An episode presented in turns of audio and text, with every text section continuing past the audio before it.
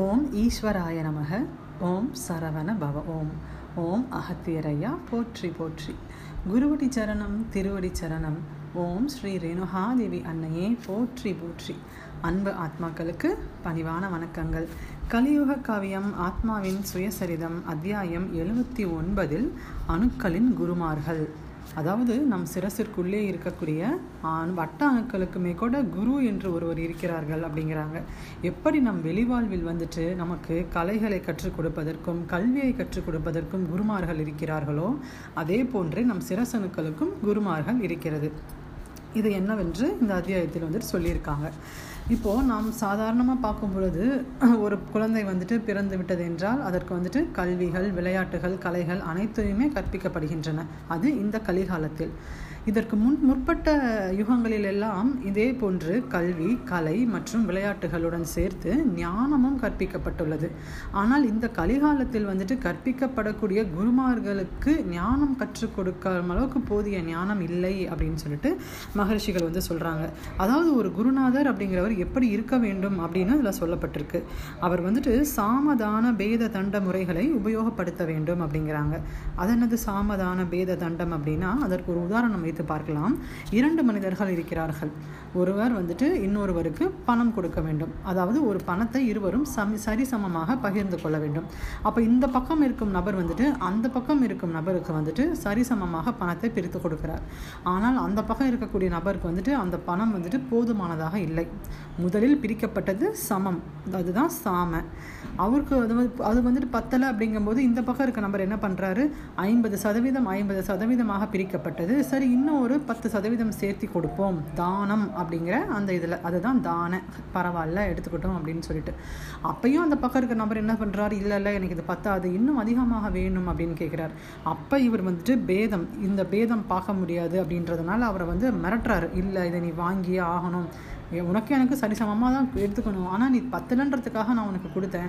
ஆனால் இதுவும் நீ பத்தலைன்னு சொல்கிறது முடியாதுன்னு சொல்லிட்டு அப்போ தான் அந்த பேதம் அப்படின்ற அந்த முறையை உபயோகப்படுத்துகிறாங்க அதாவது ஒரு மிரட்டல்னு அதை வச்சுக்கலாம். அதற்கும் அவர் அடிபடியாமல் இல்லை எனக்கு இன்னும் பணம் அதிகமாக வேணும் அப்படின்னு சொல்லும் பொழுது தண்டம் அதாவது தண்டனை. அவரை வந்துட்டு கத்தி முனையில் வச்சு நீ இதை வாங்கி தான் ஆகணும் அப்படின்னு சொல்கிறது இதுதான் சாமதான பேத தண்டம் அப்படிங்கிறது. அப்போது ஒரு குருவானவர் ஒரு மாணவருக்கு முதல் முதலில் அன்பாக எடுத்து சொல்ல வேண்டும். அவர் அதை கேட்கவில்லை என்றால் ஒரு படி இறங்கி சென்று இன்னும் கொஞ்சம் கனிவாக சொல்லலாம். அப்படியும் கேட்கவில்லை என்றால் அவரை மிரட்டி பாடம் சொல்லிக் கொடுக்க வேண்டும். அப்படியும் அவர் கேட்கவில்லை என்றால் அவருக்கு என்ன அடி கொடுக்க வேண்டுமோ அதை கொடுத்து அவருக்கு கற்பிக்கப்பட வேண்டும் அப்படிங்கிறாங்க. அப்போ இந்த முறையில் தான் வந்துட்டு ஒரு ஆசிரியர் வந்துட்டு மாணவர்களிடம் நடந்து கொள்ள வேண்டும் என்று சொல்லப்பட்டுள்ளது. இப்போது ஆதி காலத்தில் வந்துட்டு குரு அப்படிங்கிறவர் வந்துட்டு கிடைப்பதே மிக மிக கடினம் அப்படின்னு சொல்கிறாங்க ஏனென்றால் ஒருவர் என்னதான் ஞானம் பெற்றிருந்தாலுமே கூட அவர் அவரையே வந்துட்டு தன்னை குருவாக ஏற்றுக்கொள்ளவே மாட்டாராம். அவர் நினைப்பாராம் நமக்கே கற்றதே கை கைமண் அளவு தான் நாம் எப்படி ஒரு குருவாக முடியும் என்று அவர்கள் குரு ஸ்தானத்தை ஏற்கவே மாட்டார்கள் அப்படிங்கிறாங்க. ஆனால் இவருக்கு சொல்லிக் கொடுத்தக்கூடிய அந்த குரு வந்து உனக்கு அனைத்து தகுதியும் உள்ளது. அதனால் நீ வந்துட்டு குருவாக இருக்கலாம்னு சொல்லி அவர்கள் சொன்னால் மட்டுமே மட்டுமே யார் ஒருவரும் குரு என்ற தகுதியை ஏற்பார்கள் அப்படிங்கிறாங்க. அப்படி இருக்கும்போது வந்துட்டு அவர்கள் அவர்களுடைய கீழே இருக்கிற மாணாக்கர்களுக்கு சமநிலை கல்வி எல்லாருக்கும் ஒரே மடியா ஒரே மாதிரியான அடிப்படை கல்விகளை வந்துட்டு சொல்லிக் கொடுப்பார்கள். புரியாதவர்களுக்கு வேறு வழியில் சொல்லிக் கொடுப்பார்கள் அப்படிங்கிறாங்க. அப்போது சம சரிசமமான கல்வியை சொல்லிக் கொடுத்த பிறகு அதில் தரம் பிரித்து யார் யாருக்கு என்னென்ன வகையான ஞானங்கள் சொல்லிக் கொடுக்க வேண்டுமோ அந்தந்த வகையான ஞானங்களை சொல்லிக் கொடுத்தார்கள். ஒரு நம் முன்பே பார்த்தோம் ஒரு பிறந்த குழந்தை வந்து பதப்படுத்துவதற்கு பதப்படுவதற்கு ஏழு வயதுகள் தாண்ட வேண்டும் அப்படின்னு சொல்லிட்டு. அப்போ அந்த ஏழு வயதிற்கு பிறகு ஒரு ஏழாண்டு காலமோ அல்லது ஈரேண்டு ஈரேழு பதினான்கு ஆண்டு காலமோ அவர்கள் எந்தெந்த துறையில் ஈடுபாடு செலுத்துகிறார்களோ அந்த துறைக்கு ஏற்றவர்களாக அவர்களை வல்லவர்கள் ஆக்குவார்கள் அப்படிங்கிறாங்க. இதுதான் வந்துட்டு அந்த காலத்தில் குருகுல வாசம் என்று ஒன்று வைத்து நடந்து கொண்டிருந்த ஒரு சிறப்பான கல்வி முறையாகும். அந்த குருகுலத்தில் வந்துட்டு பற்பல கல்விகள் கற்றுக் கொடுக்கப்பட்டன விளையாட்டு வித்தைகள் கற்றுக் கொடுக்கப்பட்டன சாத்வீக உணவு முறை அங்கே இருந்தது. ஏனென்றால் சாத்வீக உணவு மட்டுமே ஒருத்தருக்கு அடிப்படை அப்படின்னு. அதில் வந்துட்டு எதனால் சாத்வீக உணவு கொடுத்தாங்க என்றால் கழிவட்ட அணுக்களை பிரிப்பதற்காக அப்படிங்கிறாங்க. இப்போ நமக்கு இங்கே ஒரு சந்தேகம் வரலாம். இது வந்துட்டு போன யுகம் அப்படிங்கும்போது அந்த யுகத்தில் எப்படி கழிவட்ட அணுக்கள் இருக்கும் அப்படின்னா கழிவட்ட அணுக்கள் இருக்குமே தவிர அதற்குள் கருக்கள்லாம் எதுவுமே இருக்காது. ஒரு உடல் வளரும் பொழுது அங்கே துணை அணுக்கள் வந்துட்டு உருவாவது வந்துட்டு இயற்கை. அப்படி இருக்குமே தவிர அங்கே கருக்களோ அதனுடைய செயல்பாடோ எதுவுமே இருக்காது. அப்போ அதையும் தாண்டி குருதி மேலே வர வேண்டும் என்பதற்காக அவர்களுக்கு சாத்வீக உணவு வழங்கப்பட்டது அப்படிங்கிறாங்க.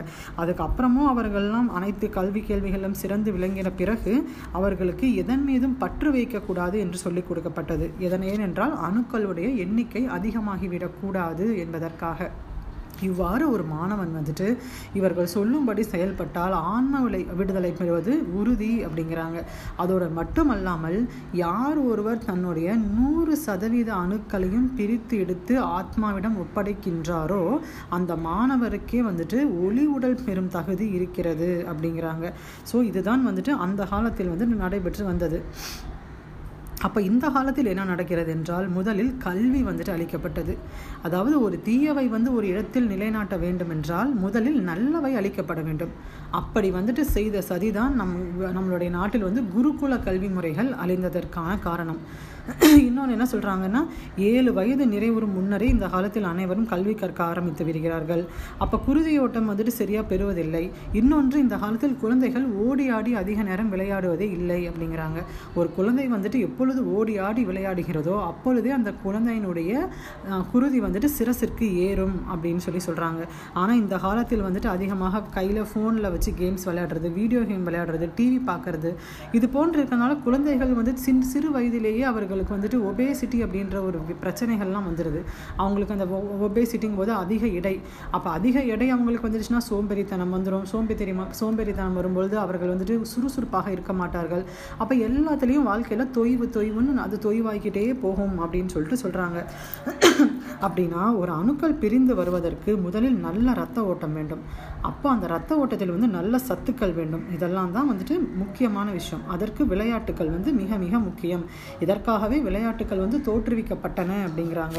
இன்னொரு விஷயம் வந்துட்டு செந்தமிழில் வந்துட்டு கல்வி கற்பது எவ்வளவு முக்கியம் அப்படின்னு சொல்லி சொல்லப்பட்டிருக்கு.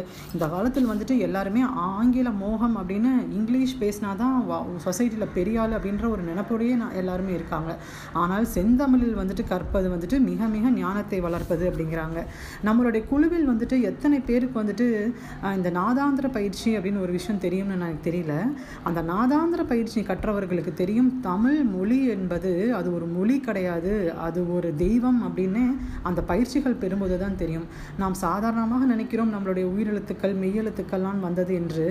ஆனால் இந்த பிரபஞ்சத்தையே இயக்கக்கூடிய சக்தி வந்து நம் தமிழ் மொழிக்கும் நம்மளுடைய உயிரெழுத்துக்கள் மற்றும் மெய்யெழுத்துக்களுக்கு இருக்குதுன்னு அப்படிங்கிறதும் அந்த நாதாந்திர பயிற்சி அப்படின்ற ஒரு பயிற்சி எடுத்ததன் பிறகுதான் வந்துட்டு எனக்கே உண்மையில் தெரிய வந்தது. அதன் பிறகே தமிழ் மொழி அப்படிங்கிறது ஒரு மொழியே இல்லை அது ஒரு தெய்வம் அப்படிங்கிற மாதிரி அது ஒரு வழிபடவே நான் ஆரம்பிச்சிட்டேன் அப்படின்னே சொல்லலாம். ஸோ தமிழ் மொழிக்கு வந்துட்டு அவ்வளவு பெரிய பெருமைகள் உண்டு. ஒருவேளை வந்துட்டு இந்த மாதிரி சின்ன வயது சிறு வயதிலேயே வித்தைகள் கற்றல் என்ன ஆகும் என்றால் அங்கே இருக்கக்கூடிய குருதி வந்து குழம்பி போயிடும் அப்படிங்கிறாங்க. அதனால் அதனுடைய வளர்ச்சி குன்றிடும். அப்போ அந்த நோய்க்கு உண்டான மருந்து எல்லாமே முதல் வட்டத்தில் தான் இருக்கிறது. அப்போ அந்த முதல் வட்டத்தில் நோய்க்கு உண்டான மருந்திற்கு குருதியே செல்லவில்லை என்றால் அனைத்தும் அங்கே குழப்பங்கள் ஏற்படும். ஸோ இதுதான் வந்துட்டு வெளியே நடக்கக்கூடிய விஷயம். அப்போ அணுக்களுக்குள்ளே என்ன நடக்கிறது என்றால் ஞான அணுக்கள் அப்படிங்கிறது சத்தியயுக அணுக்களை அதாவது பத்தாம் வட்ட அணுக்கள். அங்குதான் ஞானம் வந்துட்டு அனைவருக்கும் உறங்கி கொண்டிருக்கிறது. அது உயிர் தள்ள வேண்டும் அப்படிங்கிறாங்க. எப்படி வெளியே வந்துட்டு நமக்கெல்லாம் வந்துட்டு குரு அன்னை அகத்திய மகரிஷிகள் முருகப்பெருமான் போன்றவர்கள் குருவாக இருந்து நம்மை வழிநடத்துகிறாரோ அதே போன்று நம் சிரசிற்குள்ளே இருக்கக்கூடிய வட்ட அணுக்களுக்கு குரு வந்துட்டு நம்மளுடைய சத்தியயுக அணுக்கள். அதாவது நல்ல சாப்பாடு நல்ல உணவு சாத்வீக உணவு சாப்பிட்டு அதன் மூலமாக நல்ல குருதி மேலே ஏற ஏற அனைத்து வட்ட அணுக்களும் பிரிப்பட்டு அதன் ஆற்றல்கள் போய் மைய கலசத்தை நிறைக்கும் பொழுது அங்கே இருக்கக்கூடிய அமிர்த துளி வந்துட்டு வெளியே வந்து சத்தியோக அணுக்களின் மேல் பட்டால் அப்பொழுதே ஒருவருக்கு ஞானம் சித்திக்கும் அப்படின்னு சொல்லிட்டு சொல்கிறாங்க அப்போ பரிபூரண ஞானம் ஒருவருக்கு கிடைக்க வேண்டும் என்றால் அவர்களுக்கு வந்துட்டு சத்தியோக அணுக்கள் தான் பிரிப்பட்டிருக்க வேண்டும். அப்போ சத்தியோக அணுக்களை பிரித்து கொடுப்பது தான் குரு என்பவருடைய முக்கியமான கடமை அப்படிங்கிறாங்க. அவர்களே குருஸ்தானம் அப்படின்னு வந்துட்டு சொல்லப்படுது. இப்போ நமக்கு ஒரு இது கேள்விப்பட்டிருப்போம். தாய் தந்தை அதாவது ஒரு வழியில் வந்தாலே மாதா பிதா குரு தெய்வம் அப்படின்னு சொல்கிறாங்கன்னு சொல்லிட்டு. அதை ஏன் சொல்கிறார்கள் என்றால் நம்முடைய சிரசிற்குள்ளே வந்துட்டு நம்ம ஒற்றை அணுன்னு சொல்கிறோம் ஒற்றை அணு தான் கலிவட்டங்களை பிரிக்குது. அதாவது கடைசி மூன்று வட்டத்தில் வந்துட்டு நம் தேவியர்களை தான் வந்து பார்த்துருக்கோம். அவங்க தான் முதல் கலிவட்டத்தை பிரிப்பார்கள். அதற்கு பின்பு வந்துட்டு சிவபெருமான் திருமால் பிரம்மா இவர்கள் போன்ற ஆண் தெய்வங்கள் அடுத்த வட்டங்களை பிரிப்பார்கள். அதற்கும் மேலே போகும்போது குரு ஒருவரே அதை செய்வார். அப்போ அந்த குரு ஒருவரால் மீதி இருக்க மூன்று வட்டங்களையும் பிரித்தெடுத்து விட்டால் கடைசியில் சென்று ஆத்மானு என்கிற தெய்வத்தை நம்மால் உணர முடியும். இதற்காகவே வந்துட்டு மாதா பிதா குரு தெய்வம் என்ற வரிசை கொண்டு வரப்பட்டது அப்படின்னு சொல்லிட்டு சொல்லப்பட்டுள்ளது. இந்த அத்தியாயம் இதனுடன் முடிகிறது. புத்தகத்தை முழுமையாக படித்து முழு ஞானம் பெறுவோம். இப்பதிவில் உள்ள நிறைகள் அனைத்தும் குரு அன்னையையே சாரும். குறைகள் அனைத்தும் என்னையே சாரும். ஏதேனும் குறைகள் இருப்பின் மன்னித்து அருளுங்கள் நன்றி.